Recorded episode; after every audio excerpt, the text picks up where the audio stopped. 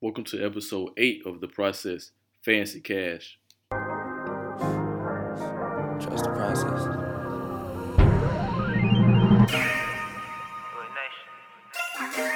Hey, Everything for a nigga. give you all of me. What if I give you all of me? If I give you all of me, would I get all of you? I told you I'm anointed, could you see the proof? Give my heart and soul for you when I'm inside the booth. Feel my love, feel my pain when I'm inside the booth. Would you switch a change on me if you knew the truth? Knowing I ain't the same person that was introduced. Thank the Lord, cause I don't look like what I've been through. Here's a letter to you. I'm back again. Jesus on that cross, I had to rise again. Time to get my blessings, time to get my blessings. I had to live my life, I had to learn my lessons. I had to keep that smile, but deep inside I'm stressing. Just trying to keep my spirits from that deep depression. It's time to tighten up. I put my pride down and pick that Bible up. Yo, what's up, everybody? Welcome to episode 8 of The Process. I'm Monte Martin. And I am Quavon Taylor. And today we have Tia Coleman. Welcome, Tia. Hey everybody. So, can you tell the people about uh, where you're from? I am from Jacksonville, Florida, aka Duval County. Um it's a big city, you know. We kind of took over FAMU. Jacksonville runs the hill, you know. we produce some of the greatest. That's all I can really say. For people who aren't familiar with Duval County, what side of Duval County did you grow up on? Um, I grew up on the west side of Jacksonville. West side is the best side. What was it like growing up in Duval County? um growing up in Duval County, my experience wasn't bad at all. Um I I mean I've I've, I've always like known a lot of people, not a lot of people have known me. Um a lot of people from Jacksonville would say that Jacksonville is a crab pot city, but I think that I mean I think a lot of people say that no matter where you're from, they'll say that, you know, it's a crab pot city and you know, you have to get out of the city to to like you know really see what's out there for you versus always you know just being stuck in a Jacksonville mindset and getting out and realizing like it's more it's more to life than just Jacksonville. Once you get out, you have a different view. But yeah, I guess you know. So, what struggles did you face navigating your way out of Duval County? Um, I didn't have any major struggles like you know growing up or anything, but a, a major setback for me to get out of Jacksonville was, I guess, my behavior in high school, like ninth grade, tenth grade year. Um, you know, I was a troublemaker. I was, you know, getting suspended, getting kicked out of school. And when it came to 11th grade, 12th grade, I made a, you know, a major turnaround. But you know how your past can come back and haunt you. I literally, like applying to college, had old teachers and administrators that just would not write me recommendation letters to get into college. So it kind of made my transition difficult. So, what helped you facilitate that transition from, you know, getting into a lot of trouble to staying, getting more focused? Um, I okay, so I had a mentor. Um, her name was Miss Marie, and she used to own a hair salon. And she offered me my first job when I was 15 and let me be like a shampoo assistant where I get like five dollars um per person and then I would work off tips. And you know, I'm 15 and I'm making money. I got a job. Like I leave school and you know, come home and go to work. Get like go home, get dressed, and then gotta be to work on somebody's clock at a certain time. And this isn't like a corporation. This is a black owned business. This person that taught me about entrepreneurship. And before she hired me, she literally sat me down and told me, You can't work up under me you know what I'm saying, with a bad name. Like you can't work up upon me getting kicked out of school. You can't work up upon me getting suspended because a lot of my clients are educators and teachers and principals and I don't want them to have heard your name in their classrooms or throughout their halls or their schools because you want to be, you know, the troublemaker of the city and then you coming to work for me and giving me a bad name in my business. So that like was that that was a ma- that was a major turnaround point in my life. I, I think you hit on two key things. Uh, one being an entrepreneur.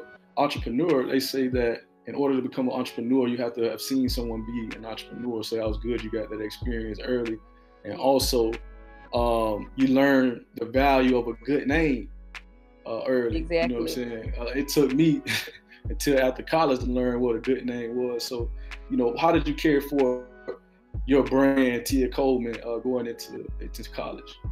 Um, so just growing up, my dad's hit my dad his favorite quote was your name is all you have, so protect it.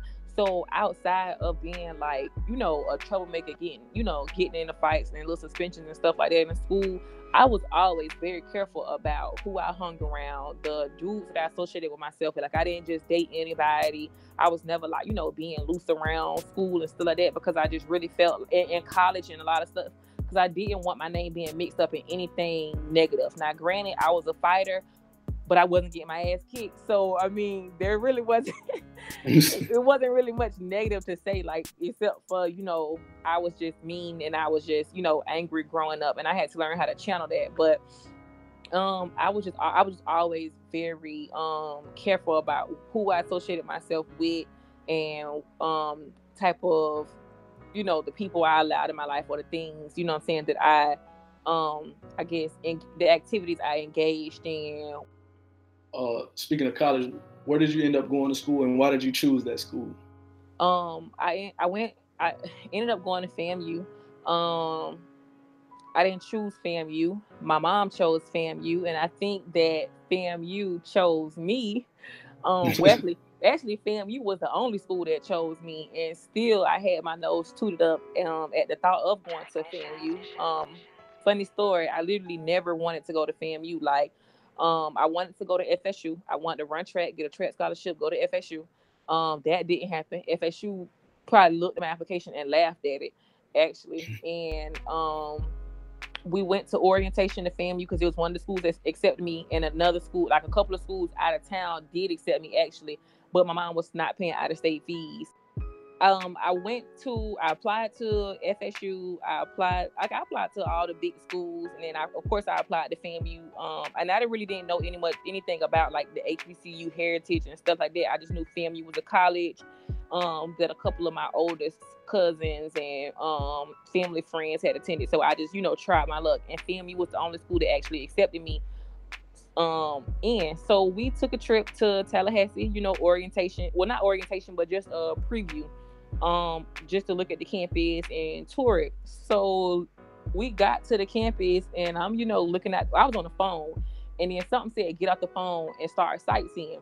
So I'm just looking around. Um and we just passed by like these two tall buildings. And if you like, if you can visualize like good times, like that show Good Times, I literally looked at, I think it was Paddyfote and Gibbs and started boohoo crying and called my mom and I was like, I'm not going to this school. It looked like the projects from Good Times.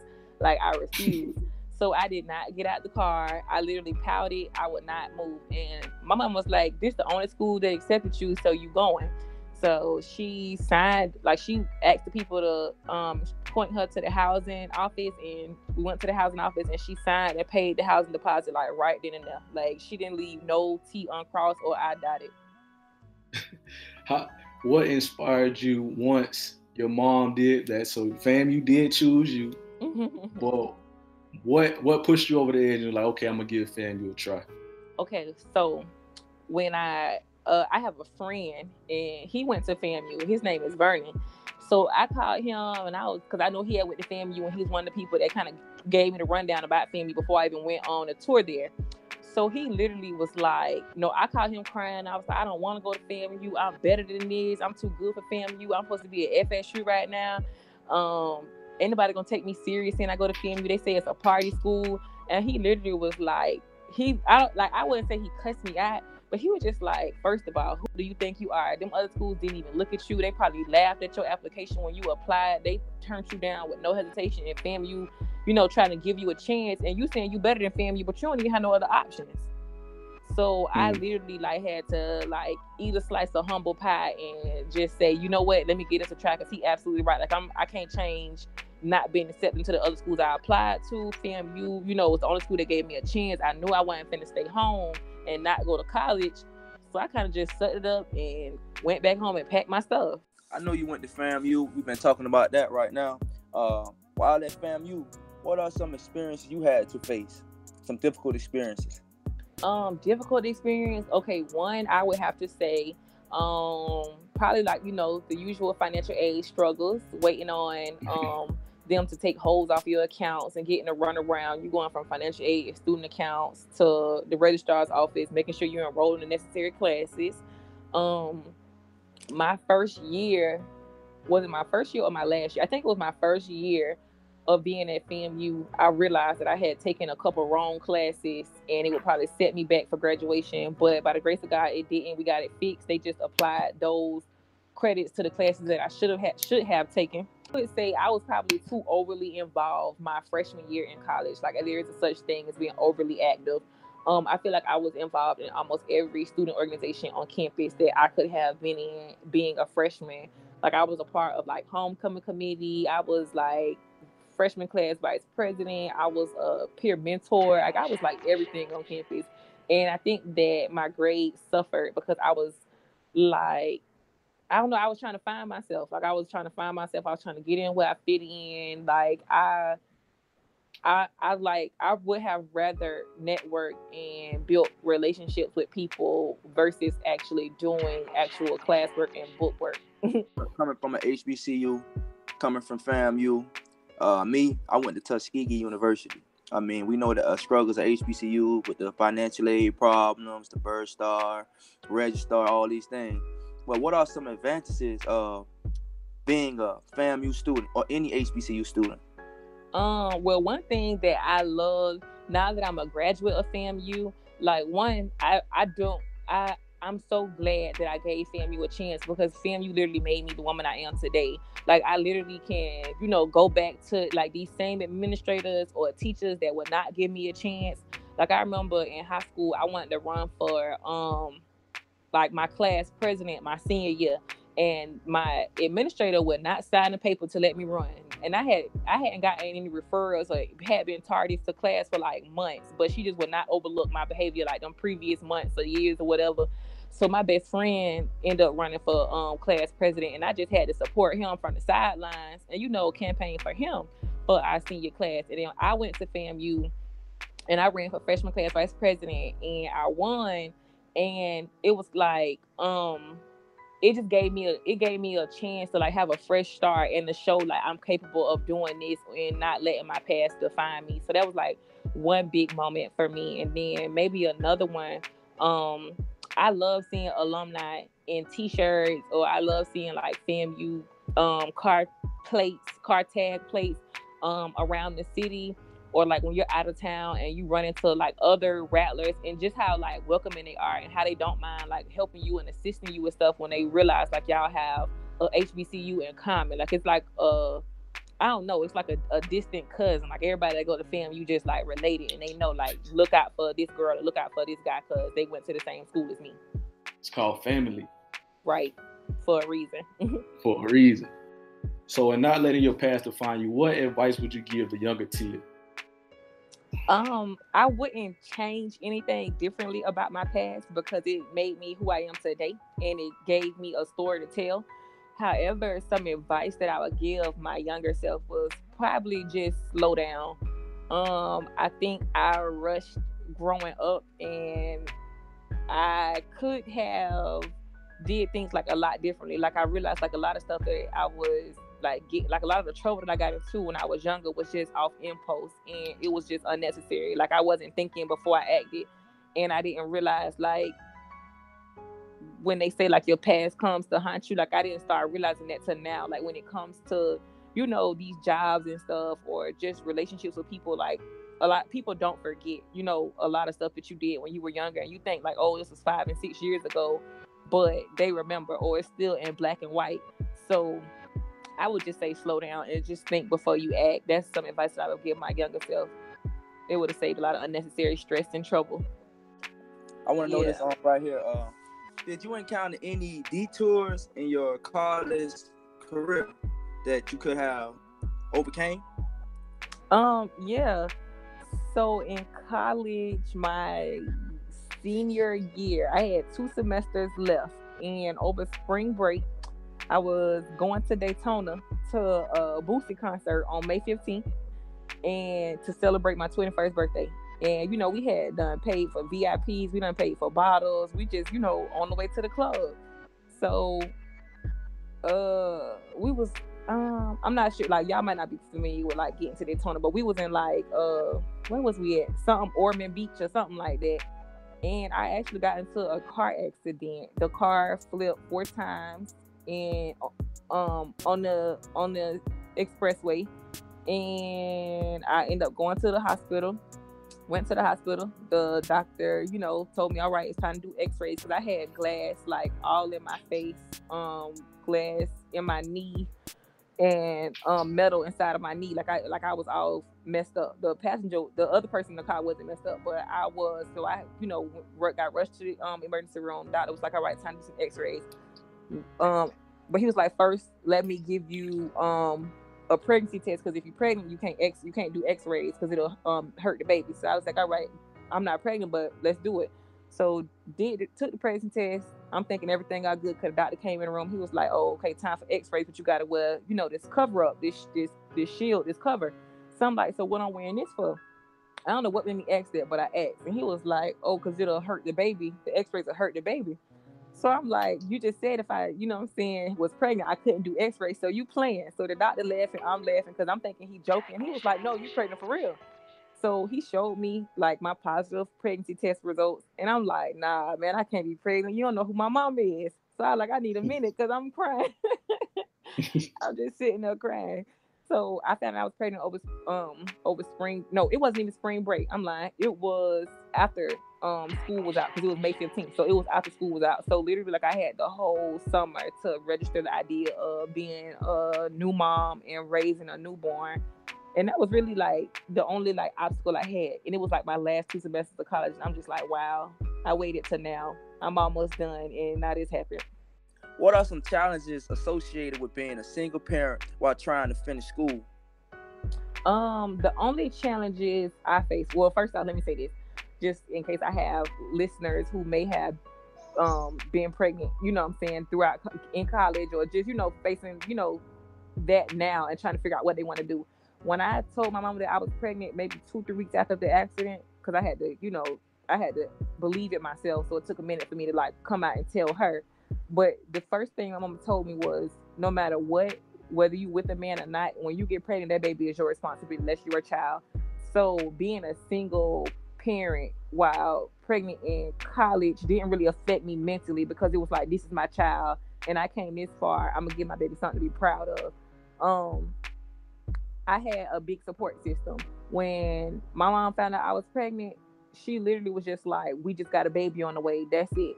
Um, when I was at FAMU pregnant, literally like I was catered to on campus. I had already had a strong relationship with administrators, my professors, um my colleagues like we were all good. The only thing i can honestly say that i had to give up while pregnant was a big internship that i had worked so hard for um the previous semester that i couldn't i couldn't you know i'm saying feel fulfill that because you know i was pregnant and i didn't feel comfortable working in this lady's office pregnant. She didn't tell me i couldn't. I just said i would sit this one out. It's not you know the right time.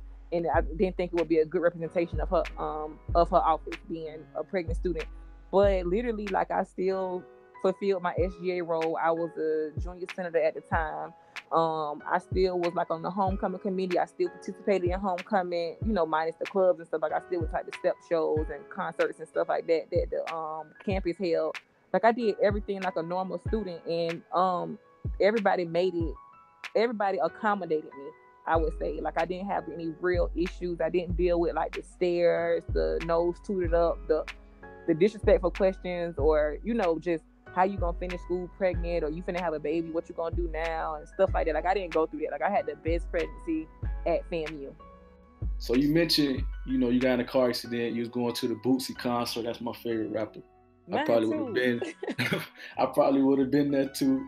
Uh, you had a VIP, you had the bottles, and you didn't know you were pregnant. So that could have turned out even worse on the back end. But to me, it seems like God stepped in and, and, you know and stop put a halt to things before you got to those bottles because everybody knows what happens on your 21st birthday so could you speak on that you know how was that feeling you know looking back in retrospect of what happened um so it was like a crazy feeling for me because literally when i tell you i i went through four years of college sober like i'm not a drinker i'm not a smoker i don't really I have a natural high, and I tell people that all the time. And they be like, "How did you go through college for it? Like, how did you go through four years of college sober?" Like, they just can't imagine it. And I tell them, I literally have a natural high. Like I don't need, you know what I'm saying, weed or drinks to like get me where I want to be. Like I can turn up without it. And I, you know, my 21st birthday, like, you know, bottles lined up, VIP, you know, we in Daytona. I'm finna, I'm, I'm finna, you know what I'm saying, make sure they remember me when I leave. Oh, like, Oh, yeah. I'm ready to turn up. And the accident happened. And it was just like, I guess it was God saying, you know, you done been this long without all that, and you gonna go even longer without it. like, I'm gonna stop you right in your tracks because not only did I get into the accident, I found out I was pregnant. So, you know, that's, you know, 10 months, no drinks, no, you know, no nothing. So, Mhm. you know, then after I had my baby, I definitely wasn't going, you know what I'm saying, do all that. So it's kind of just like, I guess God just want me to be a sober person across the board. And I'm glad, I'm honestly glad, like I never really engaged in any of that because type of jobs that I apply for now, like I have aspirations, you know, you know, just to work in the government. And when I go on these interviews or going through these hiring processes and application process, they ask me, you know, how often do you drink? When was the last time you've been drunk? Um, have you ever, you know, used any illegal drugs? They go down a list of different drugs I could have got into when I was in college. And I literally can honestly say, like, no, no, no, like across the board, like I was never engaged in any of these activities. I never took these kind of drugs. I never, you know what I'm saying? Like, if they asked me one last time I got drunk and I'd have to do a polygraph grab test with the government, you know, to get secret security, like high security clearance, I can say, mm-hmm. oh, last time I was probably drunk, you know, was never. And I can honestly say it. And even they look at me like, wow, are you serious? And I'm like, yeah. so I think it's it's for a reason. Like it's a reason I'm like that. So what's next for Tia Coleman? um what's next for me so i have a podcast called tia versus fancy cash um it's just something that like i just use my personal platform to be like um a confidant or like a sister or a friend to you know girls who you know don't have a sense of direction who probably have been where i was when i was younger and they kind of know where they want to be and who they want to be. They just don't have like the guidance or um they're not surrounded around the right people or you know the type of mentors or people in their life to lead them in the right direction and that was kind of like that was my story. Like i've always had a strong support system but i was just you know trying to find my own way and i was being hard-headed and then people came into my life and kind of poured into me and let me know like this is the way that you want to go if you want to be this person you got to change who you are so i have a podcast like i talk about I don't know, just real life situations, what we all go through, like addressing like different elephants in the room. Um, and like I like to, you know, teach people a lot about self confidence. And then I have a T-shirt line that I'm coming out with that's cohesive with my um podcast and um just with like you know cute little quotes and stuff that I live by and that um reflect me and my alter ego, which is Fancy Cash. And um I have you know a lot a lot, you know, going with that. Like it's it's gonna be a lot put into my t-shirt collection that'll be launching soon. Um, and that's just that's really just it for me. Like, I mean, well, every day is something new, but as of right now, that's my main and my biggest goal right now is, you know, to expand my podcast and drop the t-shirt collection. So, what are some good programs and initiatives that you think are needed for individuals who may be single parents in college or who may, you know, just need guidance in their life?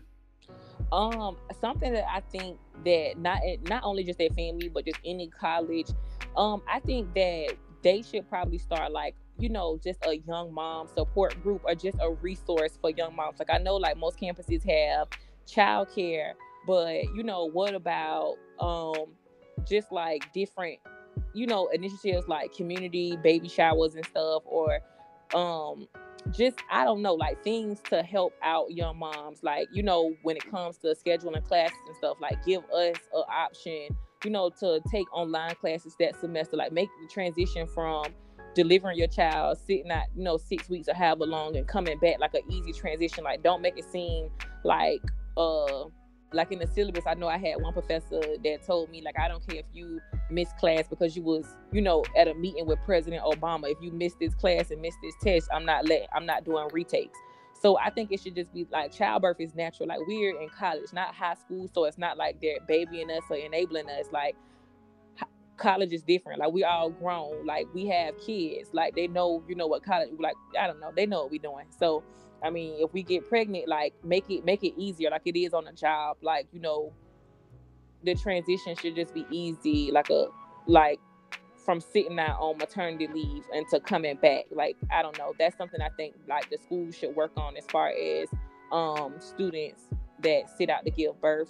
Um something else I think um I think colleges like they do a lot of stuff in the community. I don't take that away from FAMU, but I think that instead of trying to be mentors to students when they get to the hill, they should be mentoring at high schools throughout the year. And you know, just doing a little bit more like showing students, teaching students what they what their experiences were in college. So we'll like so high school students know what to look forward to when they get into um college or whatever. Yeah. So you mentioned so you mentioned uh Fancy Cash. Who is Fancy Cash? Um Fancy Cash is my alter ego. Um like that's just I don't know. That's just somebody like that's the other Tia. Like when I'm all dressed up and cute and fancy, and I'm going somewhere and I'm feeling myself. Like that's just who I am. Um, that I don't know. She's my alter ego. She's not a she's not a bad person. She's just like my funny, like hair tied, you know, hair hair down, chilling me, like the more alive me. So Tia, fancy cash. Any last words you want to leave with the people? yeah, let me go ahead and drop one of my gems. Um, to anybody listening, any young child, young girl, young man, anybody, you know, who just looking for a way out. Um, one thing that I would tell you is never take no for an answer. I literally have learned like the same people that told me no when I was growing up or just trying to reach certain goals were only scared, you know what I'm saying? Because or they only told me no because they know that they couldn't do it. It was something that they you know, just didn't believe in themselves to reach that goal. Um, with me, like telling me no is like motivation to me. Like if you tell me no, I can't do something, I'm gonna prove you why I can do it. I'm gonna show you that I did it and come back to you like this is what I did. Now, do you want to, you know, do you want to see the steps to get where I, you know, where I am now? Like, I just don't believe in taking no for an answer. The sky is not the limit. Um, I don't know, just be a go getter. Like like let no be your motivation, let rejection be your motivation. Like don't get discouraged and don't give up your goals because somebody else told you no because it was probably just their own fears that made them tell you that. That's it. So where can people find Tia or Fancy Cash? Um they can find me on Instagram at Fancy Cash. They can find me on Twitter at Tia versus Fancy Cash. Well, hopefully, we, hopefully we, they can find me in somebody law school library soon. So yeah, that's that's one thing I'm like really working on now, getting in law school, studying for that. Awesome, you'll get in. Just gotta keep grinding. Definitely. Uh, and no, and not taking no for an answer. Correct. we thank you for being on the podcast and thank you for your time and sharing and being transparent with us. This concludes episode eight of the process. Be sure to follow us on Facebook, Instagram, and Twitter and also to like us on iTunes and SoundCloud. Thank you.